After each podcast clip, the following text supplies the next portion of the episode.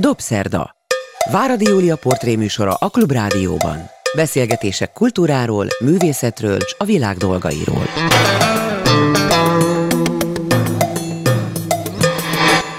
Jó estét kívánok, ez a Dobszerda, én Váradi Júlia vagyok. Jó napot kívánok azoknak, akik vasárnap délben az ismétlésben hallgatják a műsorunkat. A mai vendégem nem először, és remélem nem is utoljára a Dobszerdában Závada Pál.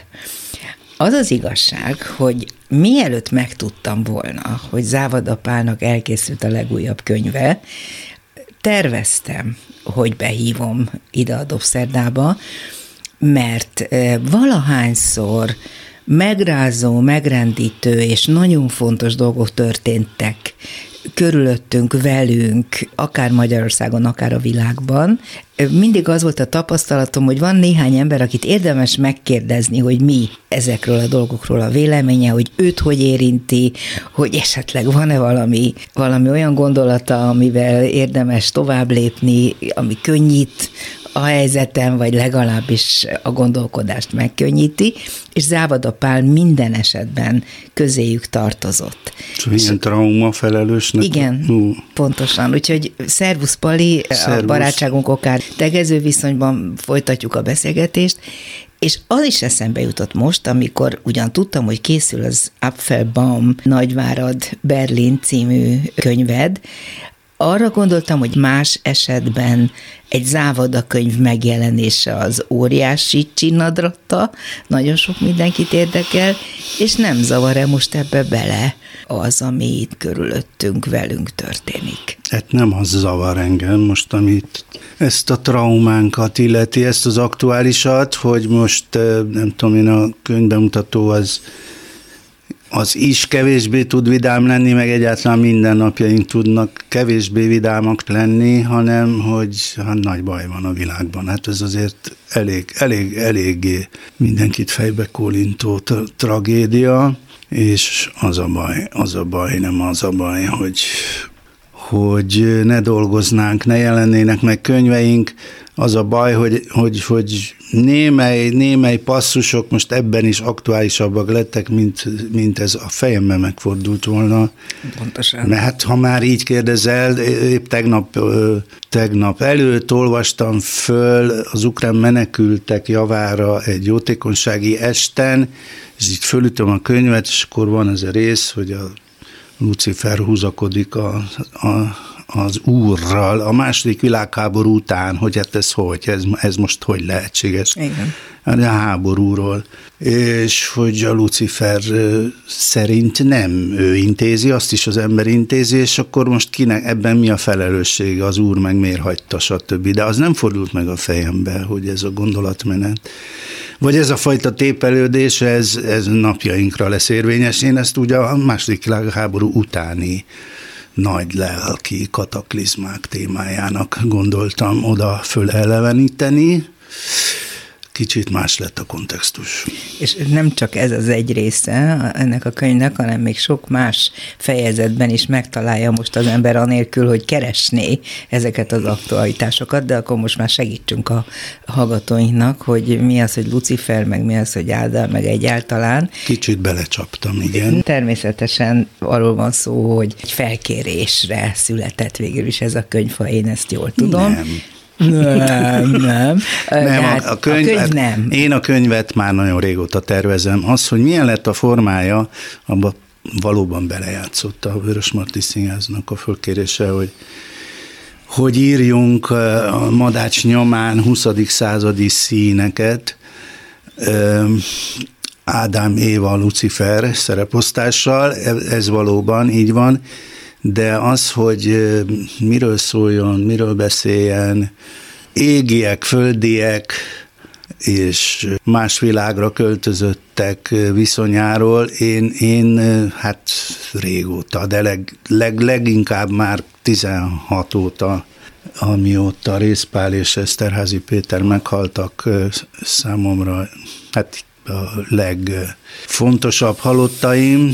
Hát azóta spekulálok ezen, úgyhogy én ezt a könyvet voltak épp akkor kezdtem már írni, fejben, jegyzetekben, csak a formáját nyerte el akkor, amikor végül is Hát a Madács által is használt, de hát sok klasszikus drámaíró által követett sorokban, jambikus verselésben írtam meg végül, és nem prózában, ahogy eddig szoktam. Ami hát azért is óriási bátorság a részedről, mert azt nyugodtan mondhatjuk, ez nem sértő, ha én ezt elmesélem, mások tudják, hogy nem vagy költő.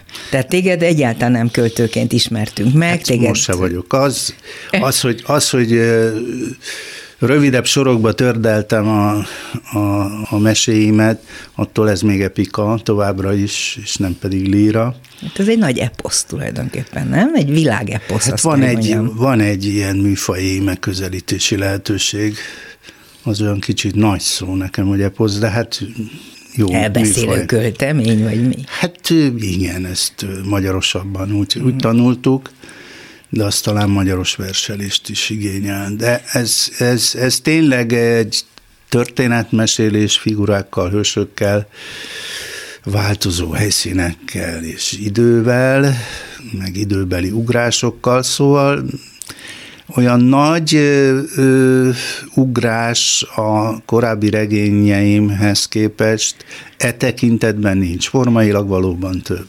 Természetesen én magam is mondtam volna, de te már szerencsére helyettem elmondtad, hogy ennek a regénynek, eposznak nevezük, aminek akarod. Tartalma azonban igazán a hangsúly valószínűleg, és erre mindjárt visszatérek, ugye egy jó bő fél évszázad, inkább több, háromnegyed évszázadot jársz végig még hozzá azt a részét a 20. századnak, amelyel már több ízben is foglalkoztál.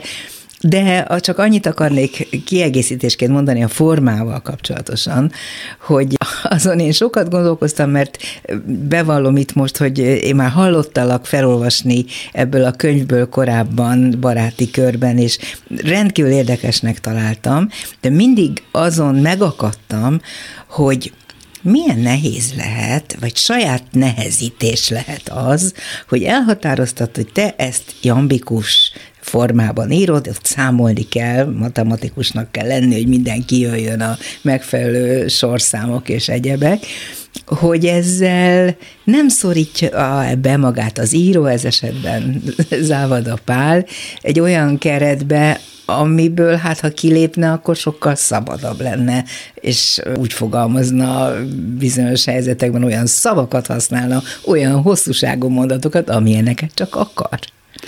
Hát valóban én is így képzeltem, hogy akkor most egy nehezebb és kötöttebb, és nehézkesebben mozgó, és a mozgást is, meg a, talán a fantáziát is korlátozó, gúzsba kötve táncolás jön. De miért? És az volt a kellemes meglepetés, hogy nem. Hm. Vagy nem csak, vagy ennek a, ennek a kötöttségnek a nehézségeit azt olyan hamar meg lehet szokni, mint az, mint tudom, gyalog járunk, és nem tudunk repülni, de de rengeteg mindent fölszabadít közben. Na erről szóval, hát nekem ez volt, hát, hát tulajdonképpen ez, ez, ezért, ezért csináltam ezt végig, és amikor elkezdtem, még nem voltam biztos benne, hogy ez most akkor milyen léptékben, meddig időben is, meg terjedelemben is, meddig tudom folytatni, de aztán egyre jobban ment, mert egyre inkább rákaptam az ízére annak, ami felszabadító ebben. Tehát részben az, hogy ha az ember nem tudom én, az, hogy zabolátlanul ficánkol és rohangál, amíg bírja, amíg fiatal, a réten ahhoz képest, hogy megtanul egy koreográfiát, és akkor azt eltáncolja, hát abban mégis van egy felszabadító öröm, uh-huh. hogy, hogy valamit valamit, hogy úgy mondjam, formailag vagy technikailag is megtanulunk és kiderül, hogy tudunk benne járni, vagy tud, el tudjuk táncolni, vagy végig tudjuk játszani valamelyik hangszerünkön, amit korábban nem gondoltunk. Ez, ez önmagában egy felszabadító élmény. A másik viszont, hogy még mindig formánál maradva, hogy tekintve, hogy ez mégiscsak egy kötött formában és rövidebb sorokban 11, illetve 10 szótagos sorokban íródó szöveg tömörítésre buzdít, int, ennek 14 sora van, ennek a verszakformának, és és akkor mindig el lehetett azt képzelni, hogy ez belefér egy verszakba, vagy kettő lesz belőle. Uh-huh. Tehát, hogy amikor a terjedelmről beszélsz, hát akkor az, azt igényli, akkor két verszak lesz, vagy három. Tehát ebből a szempontból nem éreztem magam korlátozva. Tehát fegyelmezett hát, téged Tömörebb, és, és... Talán, ta, talán tömörebb, és e, emiatt sűrűbb képekkel, uh-huh. mondatokkal dolgozó szöveg, aminek a tömörség feltétlenül a javára válik. Hát ebben bíztam. Ez volt a formai felszabadítás. A tartalmi, az pedig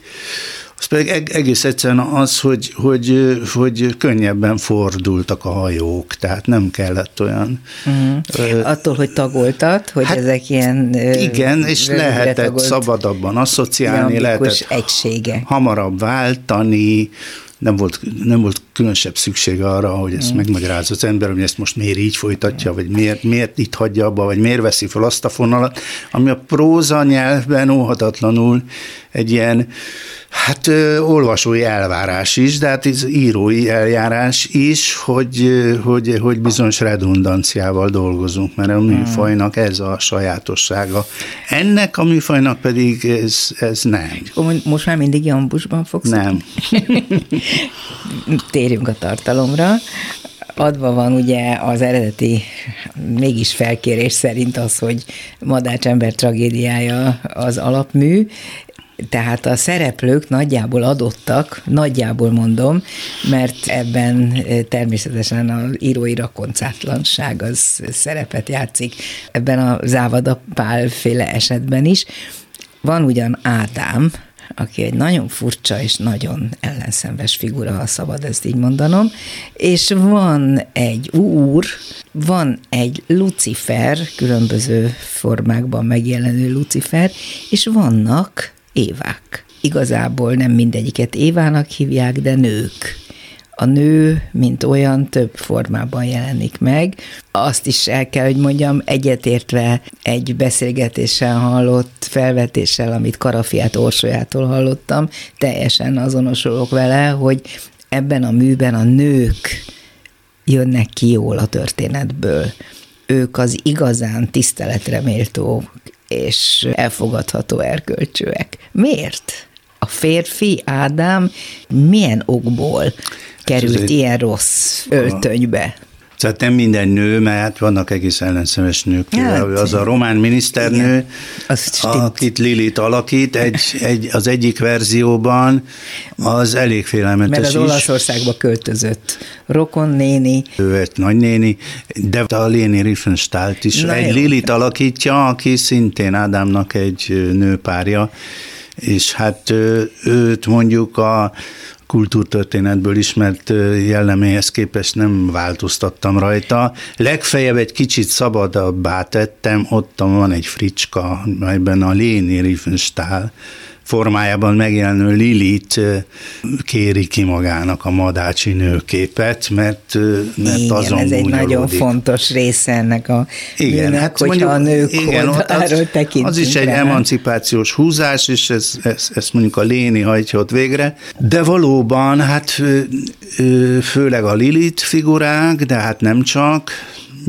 az Éva figurák is Hát autonómabbak, tehát kevésbé alárendelőek, ha bár egészen szélsőséges alárendelésre is van példa. Kik ezek az évák? Honnan vannak? Ismered az évákat személyesen?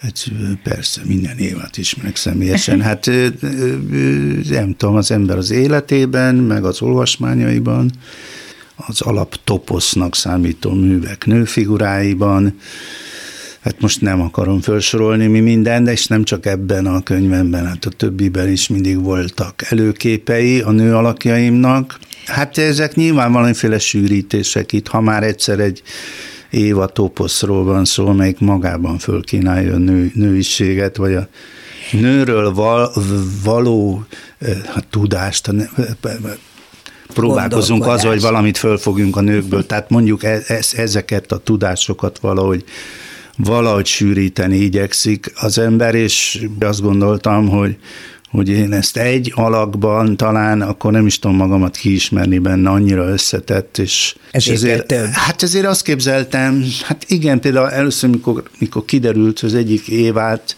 az egyik évát föláldozzák, tehát mm. ami, ami, amikor a fiam olvas, tehát ez meredek, ilyen nincs, hogy egy kommunista őssejt a lebukástól való félelmében. Egy, gyakorlatilag halára járvány. ítéli egy fiatal nő tagját a parancsnoknak az utasítására, és akkor, és amikor elmeséltem, hogy a Lakatos Imre ezt művelte Izsák Évával, valóban, mm. Mm.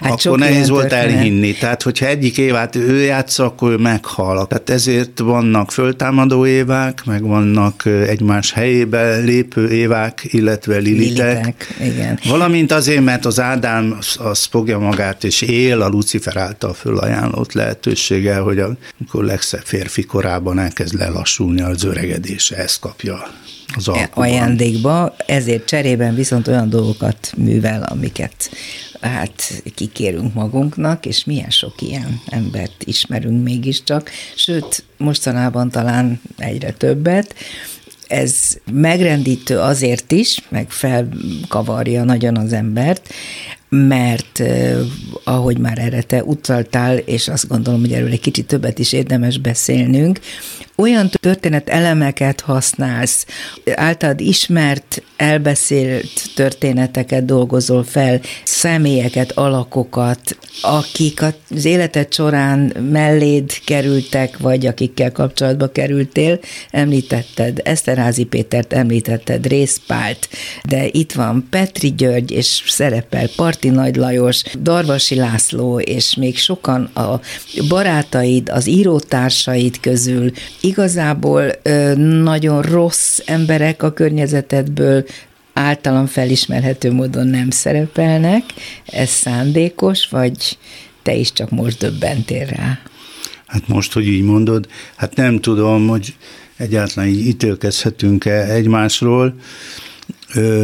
Ki a rossz, ki a jó, azt mondtad, hogy Ádám olyan rossz, hogy hát szaporodnak az ilyen figurák körülöttünk. Úgy látszik, mégiscsak állunk kapcsolatban ilyen alakokkal is, de hát Ádámban azért én is benne vagyok, meg hát sokan vagyunk benne, akik jó, hát ennyi, ennyi szóval nem vagyunk makulátlanok.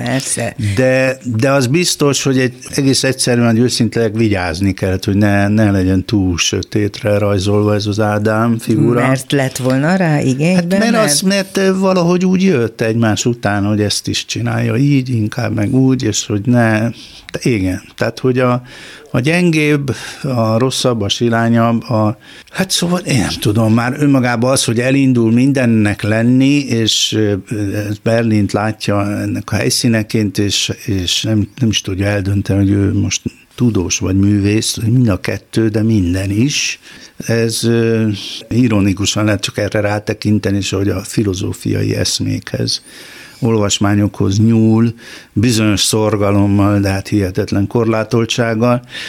Ebbe azért, hát, hogy őszinte legyek, a saját élményeim ugyanúgy benne vannak, amikor még fiatal, ugye azt képzeltem, hogy hú, a tudás, a tudomány, az ez meg az az, elolvasni, és akkor milyen okosak leszünk.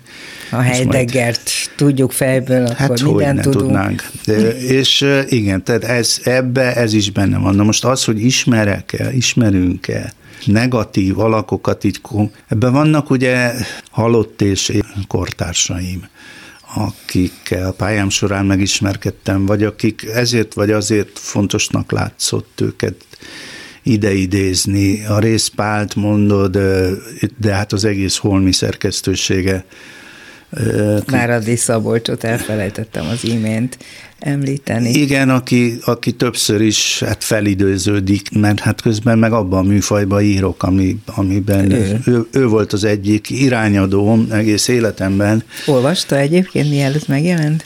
Nem, talán majd most fog elolvasni. Uh-huh. És hát Parti Nagy, aki legjobb barátom, és aki szintén verseket ír, amióta csak ismerem, meg megregebb óta, meg a fiam is verselt. Szóval, hogy ezekbe, ez mind benne van, ezek az élmények, hogy rossz figurák, hát nem tudom, hát biztos, a, biztos az ember nehezebben látja meg a saját magában és a szeretett embereiben a negatív tulajdonságokat, vagy ösztönösen kerül ilyeneket. De lehet, hogy az Ádám ezért lett, mint egy ilyen bűnbak, mint uh-huh. egy mhm. fiktív figura, mert hát ő teljes értelemben kitalált alak. Hogy legyen kire lehet, haragudni, hogy, mert hát, nagyon lehet, szeretnénk. Hogy ő lett a negatívabb azért, mert az a valódi nevükön szereplő emberek azok jó, de azok tulajdonképpen hát, egyes élményeknek a szereplői emlékek fűződnek hozzájuk, képek, illetve némely mondatok, amelyek így fontosabbnak látszottak, hogy föl lehet őket idézni. És hát mint ilyenek lesznek fontossá. Az összetett figurák, az alakok, azok mégiscsak ezek a fiktívek, akik több, több arcukat mutatják meg, folyamatosan új és új arcokkal találkozunk még az azonos nevű hősök esetében is. Závada Pállal beszélgetek, nem kell mondanom, hogy íróval, most költővel is? Nem. Nem, az kikéri magának Závada Pál, a Jambus nem, még nem hárítok. jogosít fel. Ja, csak hárítasz. Persze. És az alkalom, amiért beszélgettünk, az részben ez a könyv, másrészt pedig, amit már említettem, hogy szükségünk van a bölcs gondolatokra mostanában nagyon, és bárki, aki, aki ilyen ügyben tudna nekünk esetleg okosat mondani, azt nagyon szívesen megszólaltatjuk. De akkor visszatérek most még Apfelbaumra. A névről is feltétlenül beszélnünk kellett volna a legelején, hogy jutott eszedbe, hogy Ádámot Apfelbaum vezeték névvel lásd el. Hát persze először még vezeték név nélkül képzeltem őt, mert ez is a madácsi mintakövetés, de aztán rájöttem, hogy miért kéne, hogy ne legyen, hiszen ő már egy 20. századi figura, és a 20. században élt emberek viseltek vezetéknevet már, nem úgy, mint a királyok régen, hogy akkor mi legyen a vezeték neve, és, és akkor eszembe jutott... A paradicsom. Ez valami, nem, ez, paradicsom ez egy másik gyümölcs, vagy zöldség. Én most a de paradíszre gondoltam. Tudom, hogy mire gondoltál, de kerülő úton, tehát először egy másik faj jutott eszembe, nagyon szerettem azt a nevet, hogy Nussbaum, és mint az Eszterházitól már annyit loptam, meg Köm és Eszterházi is, ha jól tudom, a Görgei Gábortól vette ezt a nevet. A harmóniában szerepel bizonyos Nussbaum Igen. bácsi, de hát azt gondoltam, hogy akkor ne az legyen, egy másik fa legyen, akkor legyen inkább almafa. Na, de hát ez adja magát. És, hát- de nem adta magát, csak a kötem rá, amikor már leírtam, ne. hogy ez közben de meg azt hittem, hogy ez eleve elszántan Tehát az jó tudat alatt lehet, hogy de mondom, én ezen az úton jutottam el. Hát ez nagyon érdekes. Az Apfelbaumhoz, és mm. aztán rákerestem a neten, ez egy létező, de viszonylag ritka név, tehát ez a legjobb, amikor nem elcsépelt név, de hmm. mégis név. Tudni kell, hogy Ádám származása is igen sokat vet a latba ebben a tragédiában, tragikomédiában. Nem tudom, mi ez igazából, hogyha most ebből a tekintetből próbáljuk a műfai. Hát ha színpadon van, akkor egyszerűen színmű, de hát mint igen. hogy nem színpadi. Nem lesz ebből színpad? Te nézd, ebbe benne, bele van fektetve egy mozdulat kiemelni, de Szerintem lesz. Ez nem úgy. Minden esetre az, hogy a zsidó származású, ennek igen komoly jelentősége van. Az a zsidó származás, amelyet megtagadnak, letagadnak, szégyelnek és eltitkolnak. Ebben az esetben, ami Ádámunk teszi mindezt, nem akármiért. Ezt a témát nem most először dolgozott föl, és nem is kevésszer merült ez fel a korábbi könyveidben. Az a tapasztalatom, hogy ez téged nagyon sokszor foglalkoztat, hogy hogy is van ez az ember származásával. Hát a 20. század nem kerülhető ki vagy nem, egyszer nem lehet beleártani magunkat anélkül, ha ezt ki akarnánk kerülni, mert mégiscsak ezen a fai alapon hajtották végre ezt a népírtást, Hát mondjuk ez egy központi szerepévé válik egy, egy háborúnak is, és a legelátkozottabb ellenség az fai alapon. Lett így kijelölve, akkor, akkor, akkor ettől nehéz eltekinteni, még abban az esetben is, hogyha a szereplők nem is ők maguk, hanem akar elődeik ettől eltávolodtak, vagy ebből kiváltak ebből a terhes tradícióból, Hát sokan biztosan, nem tudom én, életüket megkönnyítendő, meg ne legyen annyi tilalom az életben, meg az üzletben. Hát ez nagyon kényelmetlen, bizonyos vallási előírásokat betartani, miközben az élet folyna, és hogy jobban beilleszkedjenek mindazokban a nemzetállami szervezetekbe, struktúrákban, ahol éppen élnek, és ez mind, mind érthető, és, és tulajdonképpen én elég közömbösen tekintettem ezekre a váltásokra, ezekre a hűtlenségekre. Tehát, mert a könyveidből nem ez jön le. Az, hogy, az, hogy valaki, nem tudom én, ami a nagy magyarkodásokban a legnagyobb bűnnek számít, hogy valaki elhagyja a magyarságát, vagy hűtlenné válik, vagy elrománosodik, vagy nem tudom mm, mi. Ez nem sokat zavart. Hát engem nyilván, aztán mm. végképp nem, hiszen én, én mind a négy nagyszülőm szlovák volt, és nem tudnám elképzelni magyar kultúra nélkül egy másik nyelven az életemet, hát ez így alakult, hát elmagyarosodtunk, és Isten áldja az ilyenfajta hűtlenséget, én ezt, én ezt mm. szeretem. Ja, erre és, e, és azt is el tudom képzelni, hogyha valaki a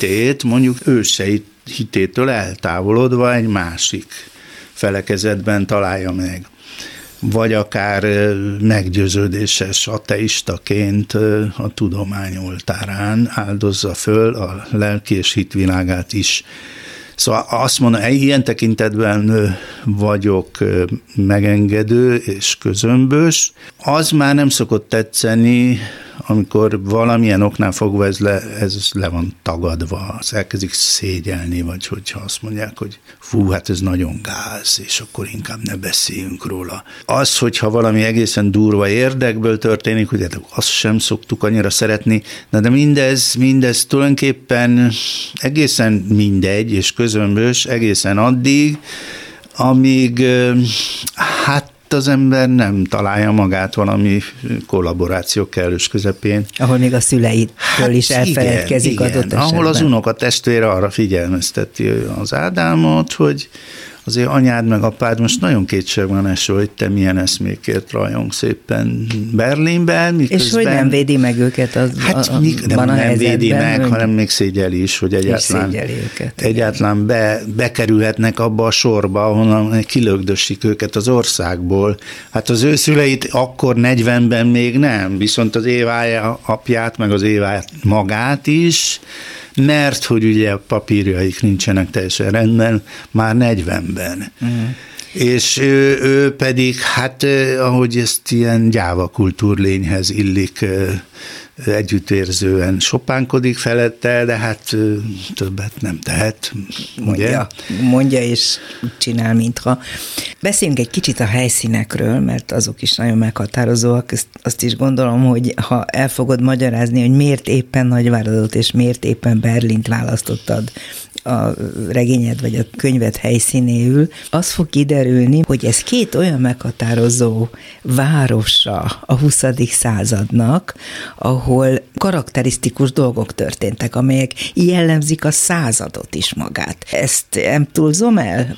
Ez nem, ez, ez így van, tehát a két fő problémám, ugye a fasizmus, meg a kommunizmus ezt Berlinnél nem kell mondani, főleg aztán, amikor ketté volt osztva, akkor meg kommunista fele, és a végén mégis a fal leomlása, az mégis egy kelet-berlini antikommunista forradalom. Egyesíti magában a Berlin neve, Hát Nagyvárat pedig először is mindig lenyűgözött engem, mert azt fölfedezni, hogy ez valaha a Közép-Európa egyik legfénylőbb csillaga volt, mondjuk építészetileg szembeötlően is. Máig tulajdonképpen. Igen, most, hogy szépen fluítanak sok mindent, ez nagyon látszik, de mint szellemi központ is, művészetek és tudományok, és azon kívül pedig egy határhelyzetben lévő városa, amely a, a hazánknak és történelmünknek, és nem csak a mi hazánknak, amennyiben hát oda-vissza csatolások során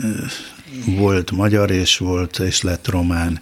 Úgy és fogalmaztál, miközben... hogy becsvágyó város ja, egy, egy becsvágy, volt. igen. Az, amikor, amikor elmesélik az úrnak, hogy mi ez a helyszín, mert Berlinről már hallott, de hát Nagyvárad az, az, az, az neki egy periféria, és akkor elmesélik az úrnak, hogy ez, ennek mi a jelentősége, milyen város ez, és hát ö, annak is, amiről szó van ebben a könyvben, nagyon hangsúlyosan, annak is egy emblematikus városa, hogy itt nagyon erős, és nem csak tőke erős, hanem szellemileg is erős zsidóság volt jelen. A két zsinagóga hál' Istennek áll, és a mai napig ezt jól szimbolizálja.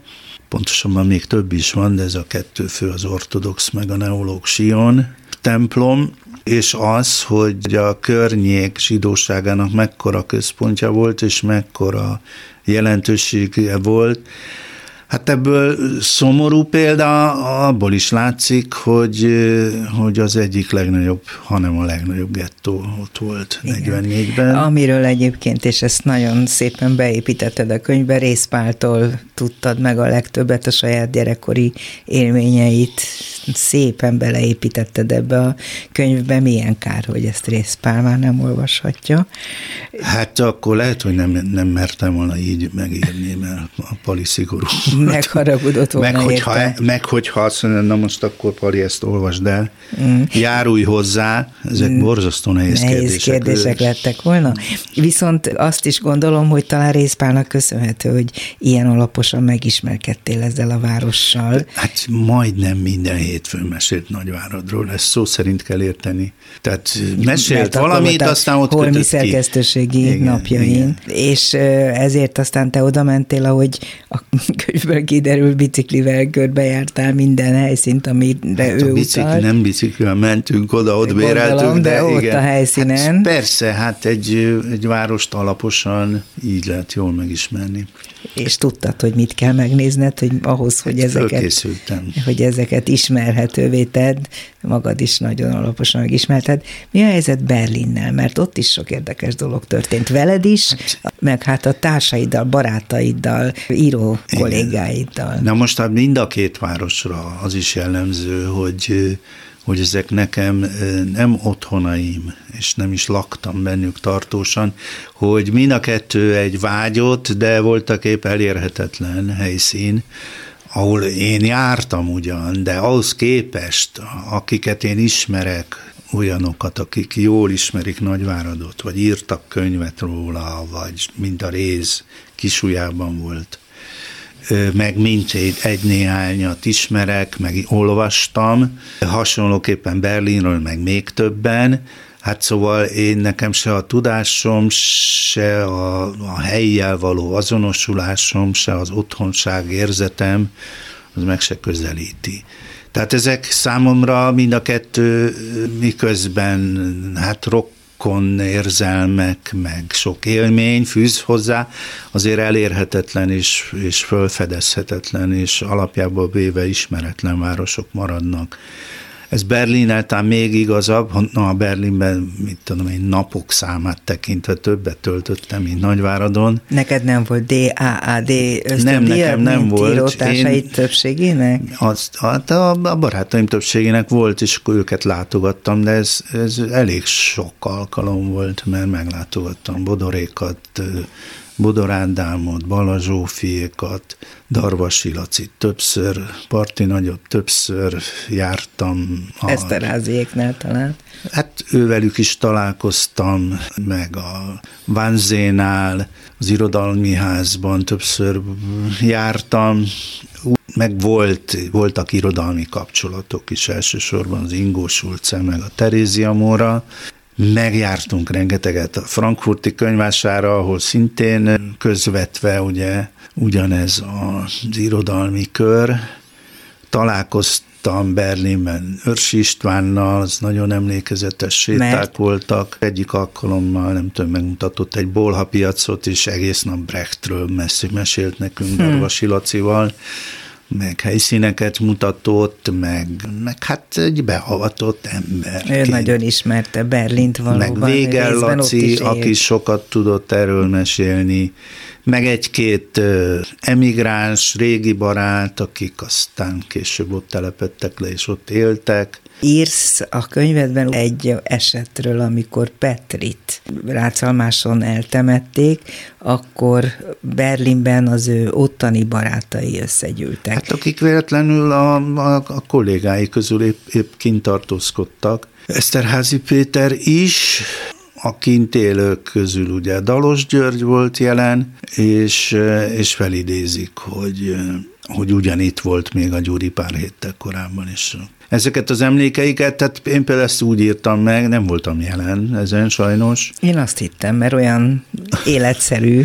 nem, ez szerencsére több le, följegyzés is van erről a Péterre, amit írt az, az ésben, meg is Igen. jelent, ugyanerről az alkalomról, és aztán a letrében a Karádi Éva azt hiszem közzétett más szövegeket is, amik ott elhangzottak, azokat lejegyezték. És ennek az egésznek a hangulata, hogy idézik meg Petrit, aki, aki, aki legutoljára még odavitette magát, de tulajdonképpen tök fölöslegesen, mert ült abban a lakásban, és alig mozdult ki, mert már nagyon beteg volt, de ezért mégis szüksége volt mégis Berlinre. Ott volt, igen. Nyilván.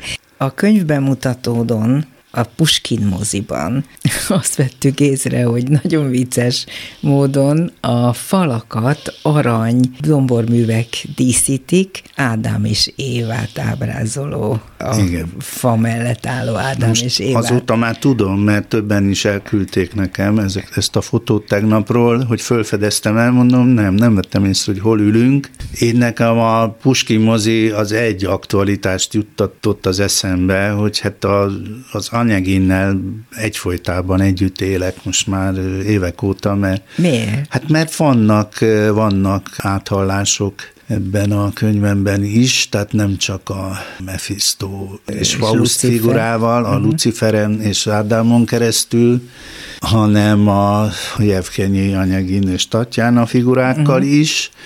Hát a, a, a kezdés, az első verszak az arra játszik rá tehát a, így uh-huh. kezdődik az anyagén is nagyjából. Akarod felolvasni ezt az első? Hát, Itt van, szívesen nálam. felolvasom, de ez nagyon vicces, mert ebben a székben én már egyszer szerintem ugyanezt felolvastam, de, de az hosszabb volt, most csak az első verszakot. Na, nézzük, mert akkor mindjárt tudjuk, hogy miért mondod az anyagin, meg vissza fogok térni oda, hogy miért említem a Puskin mozit, ahol a könyvet bemutatója zajlott. Szóval a legelső verszak ez Ma megtudtam, hogy nagyapámnak már csak a végstádium elfekvője jut. És bár nem mondták ez négy hónap vagy két hét, nekem egy kínos búcsúvizit.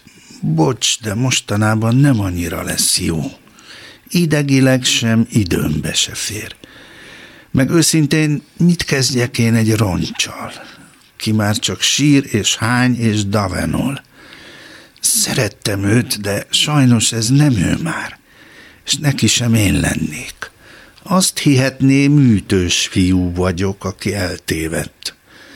A lényeg az, hogy én tűkön ülök, tanulmány útra indulnék, de már is, és egy helyben kell toporognom itt. Hmm. És utána jön az, hogy hát ez a hősömnek a belépője, Andréa. Ilyen Ádám, ezzel mindjárt jellemezni is lehet az ő rosszaságát, de hogy miért az anyagin jut erről eszünkbe? Mert Jevgenyit is így mutatja be a szerzője. Igen. Hát ezt én látod, nagyon szégyellem, de nem tudtam. Puski mozi, barátok, érdeklődők, ismerősök, a Puski mozi tele volt. Én nem bíztam abban, hogy ennyire sokan el fognak menni erre a könyvbemutatóra, és hogy visszalépjek a beszélgetésünk legelejére, azt is gondolom, hogy most mindannyiunknak talán még nagyobb szükségünk van ilyen élményekre, amikor együtt vagyunk, és beszélgetni tudunk aktuális kérdésekről, mert azért itt folyamatosan szóba kerültek ilyenek. És akkor most már a könyvről áttérnék arra, hogy te pillanatnyilag mit látsz, hogy látsz, merre felé tekintesz? Hát már az jutott eszembe, hogy már mivel kezdtük, hogy ilyen trauma és katasztrófa felelősnek veszi észre magát az ember, hogy ilyen szerepbe, miközben hát egy nem vagyok, nem tudok, nem értek hozzá. De nem haragszol azért, hogyha megkérdezlek róla. A, ez a dolgunk, hogy kérdezzük meg egymást a, a nehezebb dolgokról is. Többek között a klubrádiót ezért hallgatom, mert mert hát itt szólalnak meg a legtöbben, hát épp azt akartam mondani, igen, ha ilyenekre gondolsz, akkor az Eszbirozolit kell. De hát tudom, kérdezitek. Igen. Meg a Nurila, aki itt volt nálad legutóbb.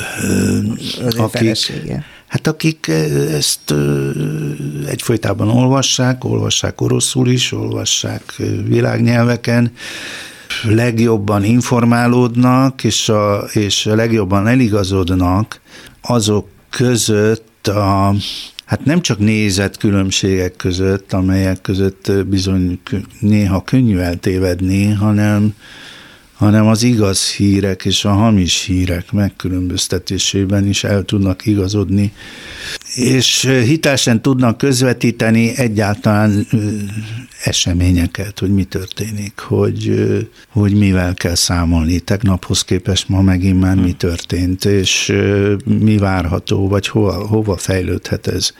Szóval ezt, hogy ennyire, ennyire húsba vágó módon, hát most azt mondja, a bőrünkre megy, hát és akkor mi van az azok bőrével, akik... Ott élnek. Ma, ma azt olvastam, hogy az egész családomból kettő összevérezett bőrönd maradt. Na most egy ilyen mondatot azért nem gondoltunk volna két héttel ezelőtt még. Te hogy nézel magadra, mint olyan emberre, én magamtól is ugyanezt meg szoktam kérdezni, vagy most naponta felmerül bennem, aki úgy élte le az életét, ellentétben mondjuk a szüleinkkel, hogy az fel sem merült igazán hogy a háborúnak komolyan esélye lenne, vagy veszélye lenne a közelünkben. És hogy most hirtelen itt mellettünk és velünk történik valami, ami, ami váratlan, kiszámíthatatlan, elképzelhetetlen volt korábban. Hát pontosabban ez a formája. Azt gondoltuk, hogy ez tényleg a második világháborúval véget ért, mert hogy azért a háborús eseményekbe belesodródott rettenetes történeteknek azért felnőttként is tanulni voltunk itt a szomszédban is akár.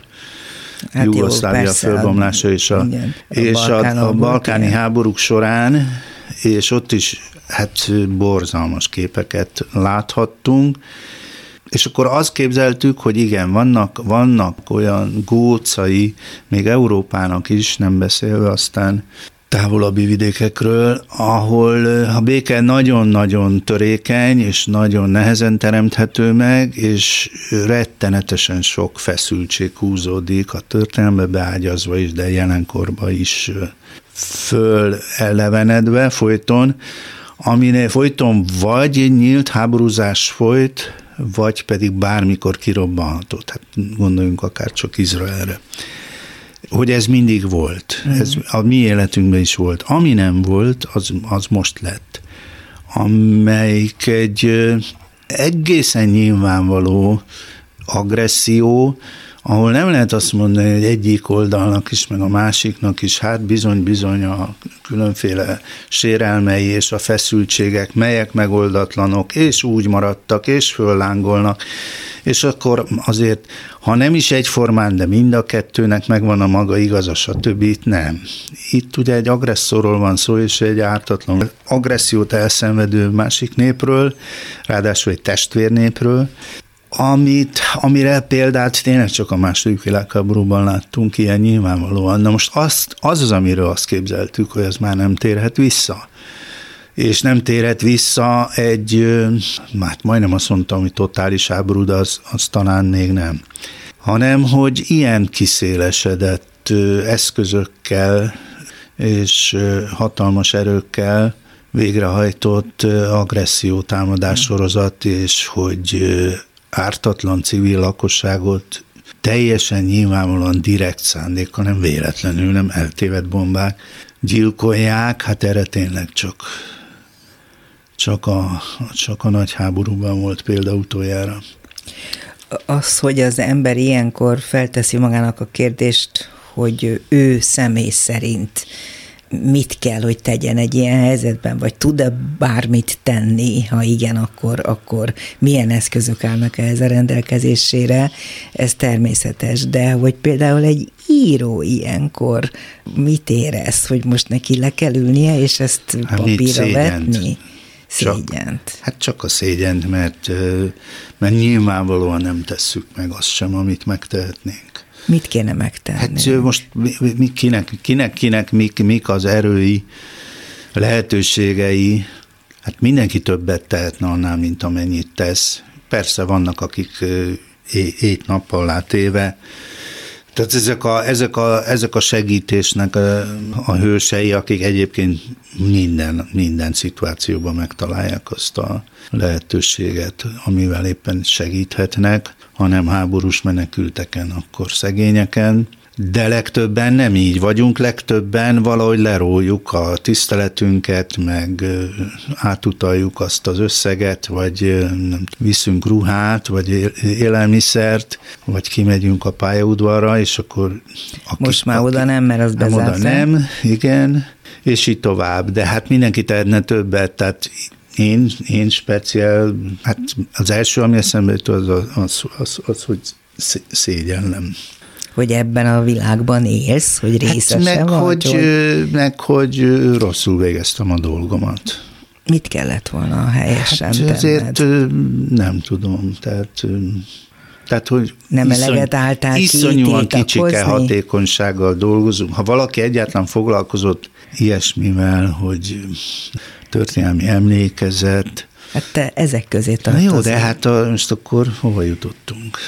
Hát te lehet, hogy ha nem foglalkoztál volna ilyennel, akkor még kevésbé tudnánk jó, ezt, most ezt, itt ezt nem tudom, szóval ezek, ezek annyira, annyira kicsike kis hatású dolgok, ezt hát valljuk be, hogy magunk, magunknak és, és, és szűk, szűk köreinknek dolgozunk, nagyon sokszor úgy érzem, hogy hogy, hogy könnyebben átvészeljük a következő napig, de hát ezek a, ezek a mondjuk így kiterjesztett baráti körök, akiknek dolgozunk, írunk, beszélünk. És akiknek kéne, azok meg nem hallják meg. Hát persze. Hát hogy kéne eljutatni hozzá? Hát nem szaporodik azoknak a száma rohamosan, akiknek kinyílt a szemük, és most például úgy szavaznának, ahogy, ahogy szerintem kéne, de hát ugye a Brecht azt mondta, hogy népet nem lehet leváltani, érte, nyilván nem csak ő mondta. De manipulálni lehet.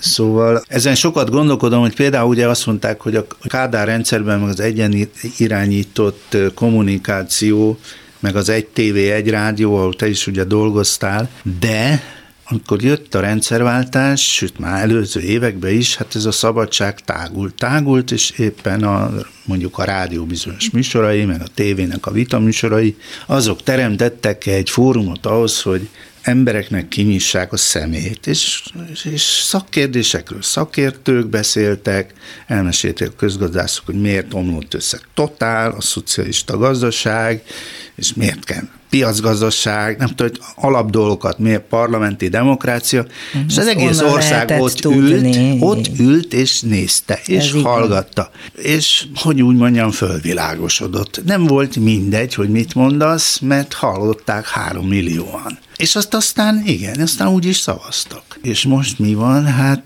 a rettenetesen széttagult, fele igaz, fele hazugság világban, ahol ráadásul amit hallasz, annak a 90%-a a hazugság, mert úgy van beosztva a Igen. média. És akiknek mondod, és akik azt hallják, azt már ezerszer tudják, őket már nem kell meggyőzni. Ez valahogy így van kitalálva, amire lehet azt mondani, hogy ez egy kortünet, és ezen kár sopánkodni, mert most megint az öregek elkezdenek nyomajogni azon, hogy de bezzeg, amikor még három millió hallgatták a műsoromat, hát ne tetszett volna annyira megöregedni, vagy tetszett volna kitalálni valami jobbat, hogy most ne tartsunk vagyunk itt, és a felelősség nagyobbik része a miénk, mert nekünk több időnk volt arra is, hogy kitalálhassunk valamit, amit nem találtunk, és elronthassunk valamit, amit aztán is rontottunk. Ebben azért van egy közös felelősség, még ha nem is egyformán oszlik el. Hát kemény szavakat Na jó, hallottunk hát, Závadapától. Csak, csak így sopánkodom, bocsánat, hogyha pessimistára siker. Ez volt a feladat, hogy rögzítsük, amit erről az egész helyzetről gondolsz. Születik-e ilyenkor új könyv, vagy ezek nem olyan idők, amikor nyugodtan gondolkodni lehet egy újabb írásműben? Nem, én nem tudok összefüggésbe hozni, tehát se azt nem tudom mondani, hogy aggodalomra okot adó időszakok azok visszavetik az embert a munkában, sem azt, hogy ilyenkor fú, ilyenkor aztán fölbuzdul a tetrekészség és az írni akarás. Ezeknek azért megvan a maguk saját külön pályája, és azt nem tudom se ígérni, nem tudok se tervezni, nem tudok. Ha valami sikerül, akkor igyekszem megmutatni, de, de nem tudok jól tervezni, mint ahogy nem vagyok jó jós, semmit nem bírtam volna eltalálni mindazokból a jelentősebb folyamatokból korábban, ha megkérdeztek volna, mint ahogy ezekbe is következtek. Egész másképp. Závadapá volt a vendégem a mai Dobszerdában. Köszönöm szépen, hogy eljöttél. Köszönöm szépen, hogy meghívtál. A mai műsorban Lantos Dániel, Rózsahegyi Gábor és Csorba László segített, valamint Pálinkás János. A műsorunkat meghallgathatják vasárnap délben az ismétlésben. A honlapunkat mindenképpen nézik meg, ott is persze hallgatható a Klubrádió, mert még nagyon sok egyéb fórumon, és majd a YouTube-on csütörtök estétől biztos, de de lehet, hogy már hamarabb. Látható is Závada Pál és a vele készült beszélgetés. Érdemes megnézni, még fel is mutatjuk a könyvet esetleg, hogy lássák, hogy milyen szép borítója van, és azt is elmondom, hogy a mostani hetekben nagyon-nagyon számítunk mindig, de most különösen az önök segítségére, mert a Klubrádió csak akkor szól, ha önök ilyen kitartóan továbbra is mellettünk állnak és támogatnak bennünket. A szerkesztő műsorvezető Váradi Júlia volt. Köszönöm a figyelmüket, viszont hallásra. Dobszerda. A világ dolgairól beszélgetett vendégével Váradi Júlia.